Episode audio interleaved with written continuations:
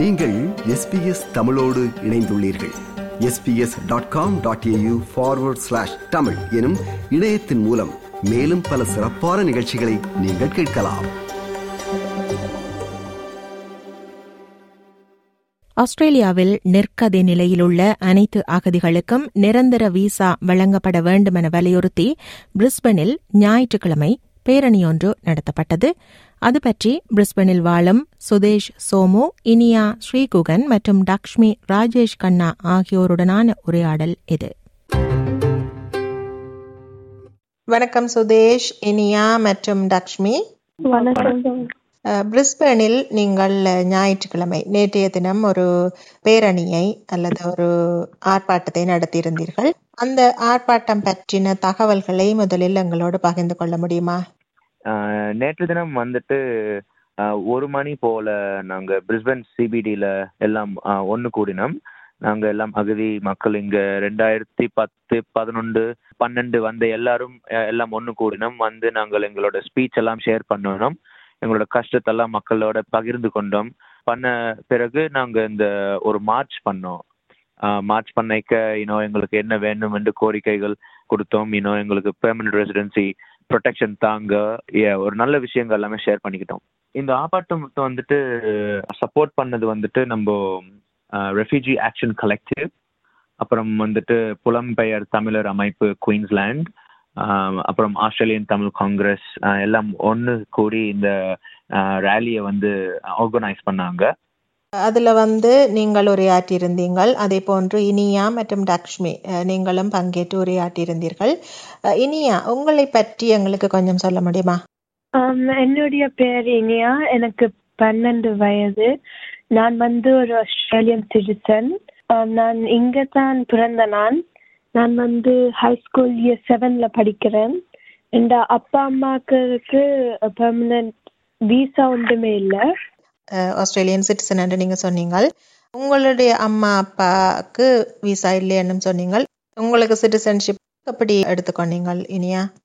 இங்க வந்து ஒரு சட்டம் வந்து இருக்கு. பத்து வயசுக்கு மேல இங்க இருந்தீங்கள் என்றால் பிறந்து வளர்ந்தால் உங்களுக்கு சிட்டிசன் கிடைக்கிறதுக்கு ஒரு வாய்ப்பு இருக்குண்டு. உங்களுக்கு சகோதரர்கள் இருக்கிறார்களா? எனக்கு வந்து ஒரு தம்பி ஒரு ஆள் இருக்கிற அவரும் ஆஸ்திரேலியன் சிட்டிசன் தான். அவரும் உங்களை மாதிரி இங்க பிறந்து வளர்ந்தபடியா அவருக்கு சிட்டிசன்ஷிப் கிடைச்சது. ஓ. சரி இப்ப வந்து லக்ஷ்மி நீங்க உங்களை பற்றி சொல்லுங்க உங்களோட கதைய. என் பேர் வந்து லக்ஷ்மி ராஜேஷ் கண்ணா நான் பதிமூன்று வயசு எட்டாம் ஆண்டு படிக்கிறேன் ஹை ஸ்கூல்ல அப்பா வந்து ஸ்ரீலங்கால நான் இங்க ரெண்டு வயசுல வந்தது. எனக்கு அப்பா அவ்வளோ தெரியாது நான் ரெண்டு வயசுல வந்தவரையா அம்மாவோட வந்தீங்களா? அம்மா மாமாவும் அண்ணாவும். ரெண்டு வயசுல வந்தீங்க. இப்ப உங்களோட வீசா நிலைமை என்ன மாதிரி இருக்கு? பெஜிங் சைடில் இருக்கும். ஹை ஸ்கூல் முடிஞ்சோடனே யூனிவர்சிட்டி லைக் ஒன்றும் படிக்க இல்லாத என்ற விசா இல்லை அண்ணா எல்லாம் லைக் பிஸ்னஸ் எல்லாம் படிச்சது மெக்கானிக்கல் எல்லாம் ஆனால் விசா இல்லை முடியாது அது ஜாப்ஸ் ஒன்று எடுக்கிறது கஷ்டம். சுதேஷ் நீங்க உங்களோட பின்னணி எங்களுக்கு சொல்லுங்கள். என்னுடைய கதை என்னென்றால் எங்க அம்மா அப்பா வந்து இலங்கையை விட்டு இந்தியாவுக்கு போனாங்க ஆயிரத்தி தொள்ளாயிரத்தி எண்பது போல. அந்த நேரத்துல வார் இருக்கும்போது அப்ப நான் அங்க இந்தியால பிறந்து இந்தியால இருந்தும் நாங்க கேம்ப்ல எல்லாம் வாழ்ந்து அங்க நல்ல வாழ்க்கை இல்லாம திருப்பியும் இலங்கை போய் அங்கேயும் அடிபட்டு அங்கிருந்து நாங்க இங்க ஆஸ்திரேலியா வந்தோம். நான் இங்க வரைக்கும் எனக்கு பதினாலு வயசு. இங்க வந்த பிறகு என்னையும் நம்ம Papa New Guinea manners Island detention சென்டர்ல போட்டாங்க என்னையும் எங்க குடும்பத்தையும். என்ன போல சில ரொம்ப குடும்பங்களை போட்டாங்க எங்களை. நாங்க அங்க எட்டு மாதம் இருந்தோம். நாங்க நான் அந்த என்னோட ஸ்பீச்ல இந்த மாதிரி விஷயங்களை பத்தி நான் பகிர்ந்து கொண்டேன். எவ்வளவு நான் கஷ்டப்பட்டேன் நான் சின்ன வயசுல இருக்கும்போது. இப்போ இந்த நாட்டுக்கு வந்து நாங்க பதினோரு வருஷமா என்னோட என்னோட வாழ்க்கையை வந்து நான் கான்சென்ட்ரேட் பண்ணி நான் ஸ்கூலுக்கு போய் சின்ன சின்ன சர்டிஃபிகேட்டோ டிப்ளமோ பண்ணி ஹியூமன் சர்வீஸ்ல நான் வேலை செஞ்சு கொண்டு இருக்கிறேன் எனக்கு ஒரு நல்ல வாழ்க்கை வேணும்னு நான் நான் போய்க்கொண்டே இருக்கிறேன். பட் ஆனா இந்த நிரந்தரம் இல்லாததால எனக்கு வாழ்க்கையில வந்து ஒரு சர்டன்டி இல்லை.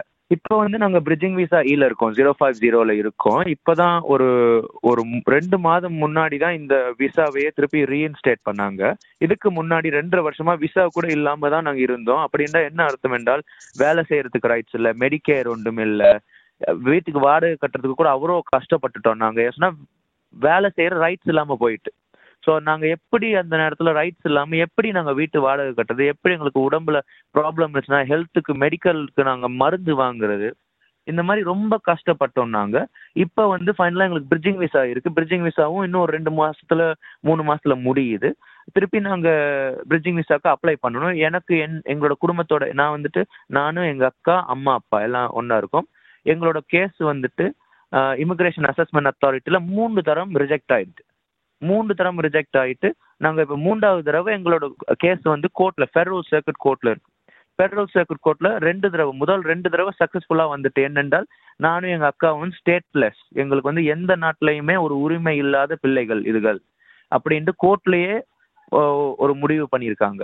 இப்போ மூன்றாவது தடவையும் அதே பேச்சை வச்சு தான் இப்போ நாங்கள் வாதாடுறோம். இப்போ இதுதான் எங்களோட கடைசியான ஒரு சான்ஸ் இதை விட்டா மினிஸ்டர் தான் முடிவு பண்ணணும். அந்த மினிஸ்டர் என்ன முடிவு பண்றாரோ முடிவு பண்ணலையோ அந்த ஆண்டவருக்கு தான் தெரியும். ஒரு சந்தோஷம் இல்லை. இப்போ உலகத்திலேயே பார்த்தீங்கன்னா உலகத்துல ஏகப்பட்ட பிரச்சனைகள் வந்து கொண்டு இருக்கு பட் எங் எனக்கு பர்சனலாக பார்க்கும்போது எனக்கு ஒரு நிரந்தரம் இல்லை. எங்கே போனாலும் எனக்கு ஒரு டேஞ்சர் தான் போல எனக்கு மனசுல தோணுது. இப்ப நீங்களும் கன்பராவில் அந்த இருபத்தி ரெண்டு பெண்கள் மெல்பர்ன்ல இருந்து கன்பராவுக்கு நடைப்பயணம் மேற்கொண்ட போது அவர்கள் அதை முடிக்கின்ற அந்த நிகழ்வில் நீங்களும் பங்கேற்றிருந்தீங்களா அப்படியா? ஓ நாங்க ஸ்பீச் செஞ்சது அந்த டுவெல் தௌசண்ட் பீப்புளுக்கு எல்லாருக்கும் விசா கிடைக்கணும்னு தான் போனோம். அதே மாதிரி இனியா நீங்களும் அங்க சென்றிருந்தீங்க தானே? ஓ நானும் அங்கே சென்றுதான் எல்லாருக்காண்டியும் அம்மா அப்பாக்காண்டியும் நாங்க போனோம். ஏன்னா எல்லாருக்கும் பெர்மனன்ட் ப்ரொடெக்ஷன் கிடைக்காது. நானும் கேமரால தான் இருந்தேன் நான். நான் வந்துட்டு தமிழ் புலம்பெயர் அமைப்பு ஆர்கனைசேஷனோட கனெக்ட் ஆனேன். அந்த கனெக்ட் ஆகும்போது எனக்கும் தெரிய வந்தது இந்த பெண்கள் வந்து மெல்பர்ன்ல இருந்து கேமராக்கு நடக்கிறாங்க அந்த கட்டத்தில் வந்து எல்லா மக்களும் ஒன்று கூடி அவங்களுக்கு சப்போர்ட் பண்றாங்க சொல்லும்போது எனக்கு இந்த ஆப்பர்ச்சுனிட்டியை யூஸ் பண்ணி நானும் போகலாம்னு நான் நினைச்சேன். நீங்க ஞாயிற்றுக்கிழமை நேற்று ஆர்ப்பாட்டம் ஒன்றை பிரிஸ்பனில் நடத்தியிருந்தீர்கள். இப்படியாக தொடர்ச்சியாக செய்ய போகின்றீர்களா? அல்லது அடுத்த கட்டமாக என்ன மாதிரியான முயற்சிகளை எல்லாம் நீங்கள் மேற்கொள்ள போகின்றீர்கள்? ஓ அதுதான் பிளான் இப்போ. நாங்க உட்காந்து கதைக்கணும் எங்களோட கம்யூனிட்டியோட ஏன்னு சொன்னால் இப்போ இப்ப பாத்தீங்கன்னா பதினோரு வருஷம் பன்னெண்டு பதிமூன்று ஆயிக்கொண்டு அப்படியே போகுது இப்போ.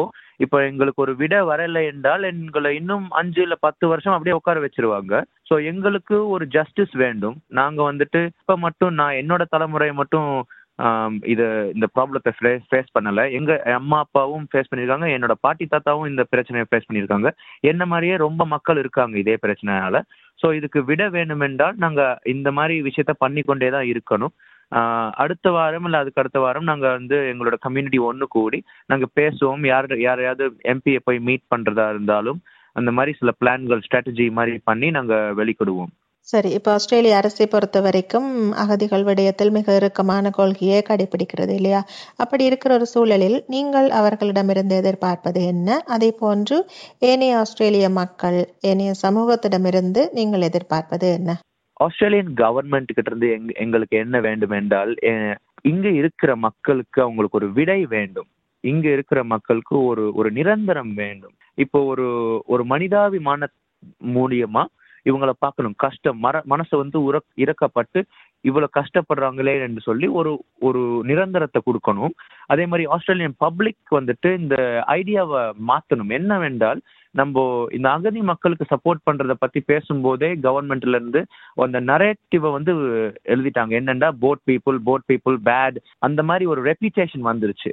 ஈவன் தோ நாங்க இந்த நாட்டுல இருந்து பத்து பதினொன்று பன்னெண்டு வருஷம் இருந்து நல்ல சிட்டிசன்ஸா இருந்து நல்ல சொசைட்டிக்கு கான்ட்ரிபியூட் பண்ணி வேலை செஞ்சு டேக்ஸ் பே பண்ணி அந்த மாதிரி இருந்தும் இன்னும் நாங்க கஷ்டப்படுறோம். ஸோ அதனால இப்ப நாங்க எவ்வளவுக்கு எவ்வளவு முயற்சி பண்ணி ஒரு விட கிடைக்குமோ அப்படி நாங்க பண்ணுவோம். அதே மாதிரி இந்த ஆஸ்திரேலியன் பொதுமக்கள் இதை பார்த்து அதை புரிஞ்சுக்கணும். அதுதான் முக்கியம். புரிஞ்சு எங்களுக்காக அவங்களும் அட்வொகேட் பண்ணணும். என்னுடைய எதிர்பார்ப்பு என்னென்றால் எல்லாருக்கும் இங்க ரெஃப்யூஜிஸ் எல்லாருக்கும் பெர்மனன்ட் ரெசிடென்ஸ் கொடுத்து நாங்க சுதந்திரமாக வாழ்ந்து ஆஸ்திரேலியன் சொசைட்டி மாதிரி இருக்கணும். முதல்ல இந்த விசாவால் படிக்கிறது கஷ்டம் ஹை ஸ்கூலில் முடிஞ்சாலும் யூனிவர்சிட்டிக்கு போயிடலாம் அது விசா இல்லாட்டி வேலை கிடைக்கிறதும் கஷ்டம். அப்புறம் அந்த குவாலிட்டிஸ் எல்லாம் இருந்தாலும் ஸ்கூல் படிக்கிறதுக்கு அது விசாவால் வளர விட மாட்டாங்க சரி அப்போ அது கஷ்டம். எல்லாருக்கும் நிரந்தர விசா இருக்கணும். அந்த அரசாங்கம் வந்து கொடுக்கணும். உதவி செய்யணும். ஸ்டூடெண்ட்ஸுக்கெல்லாம் ஃபேமிலிஸ் எல்லாம் கொடுக்கணும் விசா அரசாங்கத்துக்கு கேட்டுக்கொள்கிறோம் எங்களுக்கு நடந்த வாழ்க்கையில நடந்த கஷ்டங்களை ரொம்ப முறை நாங்க திரும்பி திரும்பி திரும்பி திரும்பி சொல்லிட்டோம். நம்மளோட இமிகிரேஷன் டிபார்ட்மெண்ட்லயும் சரி கோர்ட்லயும் சரி எத்தனை தடவை தான் நாங்க திருப்பி திருப்பி சொல்றது? நாங்க வந்து மனசு உடைஞ்சிட்டோம். இப்ப எங்களுக்கு அந்த அந்த விஷயத்த சொல்ல எங்களால முடிய மாட்டேங்குது. இப்ப அந்த விஷயத்த வந்து சொல்லி சொல்லி எங்களுக்கு அந்த வாழ்க்கையை திருப்பி வாழ்ற மாதிரி இருக்கு. மைண்ட்லயே வந்துட்டு அது வந்து எங்களை ரீட்ராமட்டைஸ் பண்ணுது. ஸோ அதனால நாங்க வந்து ஒரு வேண்டிக் கொள்கிறோம். கவர்மெண்ட் வந்து திருப்பியும் அதே எங்களை திருப்பி திருப்பி அந்த வாழ்க்கையை வாழ வைக்க கூடாதுன்னு நாங்க விரும்புறோம். மிக்க நன்றி. உங்கள் அனைவருக்கும் நீங்கள் நினைத்தது நிறைவேற வேண்டும் என்று வாழ்த்துகிறோம். வணக்கம். வானொலிக்கு நன்றி. ரொம்ப ரொம்ப நன்றி. எங்களுடைய வாழ்க்கையின் கதைகளை கேட்டு நீங்க உதவி பண்றதுக்காக ரொம்ப ரொம்ப நாங்களும் நன்றி சொல்லிக்கிறோம். இது போன்ற மேலும் பல நிகழ்ச்சிகளை கேட்க வேண்டுமா? Apple podcast Google podcast Spotify என்று பாட்காஸ்ட் கிடைக்கும் பல வழிகளில் நீங்கள் நிகழ்ச்சிகளை கேட்கலாம்.